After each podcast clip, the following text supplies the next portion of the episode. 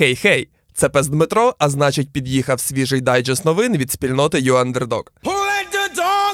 Як завжди, з нас цікаві новини технологічного світу, а з вас вподобання та коментарі. Пігнали! Більше ніякого Twitter? Ілон Маск перейменував соціальну мережу з пташкою на X. Перші зміни з'явилися на сайті, а от мобільний застосунок досі залишається з айдентикою Twitter. Оновлений логотип виглядає доволі звичайно, просто літера X, без якогось хитромудрого дизайну. Загалом у Маска якийсь фетиш на X. Його сина звати XAEA12, а нещодавно створену компанію XAI. А може хтось би підказав цьому мільярдеру, що є й інші літери. А ще залишається відкритим питання: як тепер називатимуться твіти? Що ікси? Що буде далі? Точно невідомо, але вже чекаємо на новий бестселер за версією New York Times. Як вбити велику компанію від одиниці до нуля. Криптовалюта за око. У понеділок, 24 липня, проєкт Сема Альтмана WorldCoin запустив власний токен. WorldCoin WLD. Цей стартап існує з 2019 року, але в публічному просторі про нього заговорили на початку цього року. Особливість проєкту від Альтмана полягає в тому, що обліковий запис зможе створити лише реальна людина за допомогою власного ока. Щоб отримати World ID, клієнт реєструється для сканування оболонки ока за допомогою кулі WorldCoin. Виглядає це технологічне диво як срібне коло, яке нагадує кулю для боулінгу. Враховуючи, що Альтману вже вдалося створити компанію, про яку говорить весь світ, я про OpenAI раптом що, то може ми скоро дійсно всі почнемо продавати очі за криптовалюту.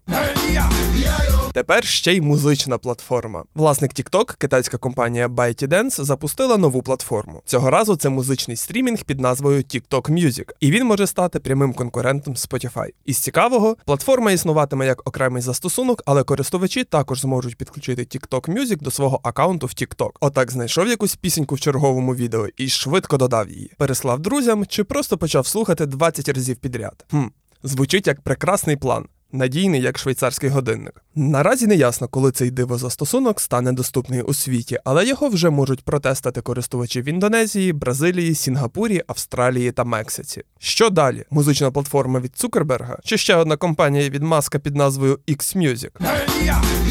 Невибагливий Сем Бенкман Фрід із замашками олігарха. Ще пару років тому Сема Бенкмена Фріда вважали вундеркіндом криптосвіту. В доволі молодому віці йому вдалося запустити одну з найбільших криптовалютних бірж FTX. Але минулої осені ця бульбашка луснула. Допоки над Фрідом тривають судові процеси, на поверхню спливають все нові нові деталі його неабияких апетитів. Наприклад, Сем готувався до апокаліптичного сценарію руйнації світу, тому разом із братом планували придбання маленької острівної держави Науру. Причина проста: вони хотіли побудувати там бункер. Якщо половина чи більша частина людства загине.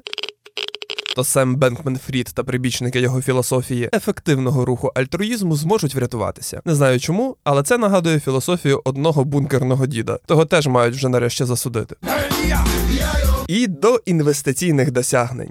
Поговорили про світ, а тепер порадіємо за українців. Цього разу компанія Міратех залучила інвестиції від Horizon Capital та International Finance Corporation. Загальний об'єм інвестицій невідомий, але IFC вклали 5 мільйонів доларів, а це більша частина отриманих коштів. Із цікавого, Міратек це одна із найстаріших українських сервісних компаній, яку запустили ще в 1989 році. Компанія має головний офіс у Нью-Йорку, а ще центри розробки у Польщі та Словаччині. Нові інвестиції спрямовують на масштабування та зміцнення зміцнення позицій на ринку. Ну круто ж, коли навіть такі гравці підіймають нові інвестиції.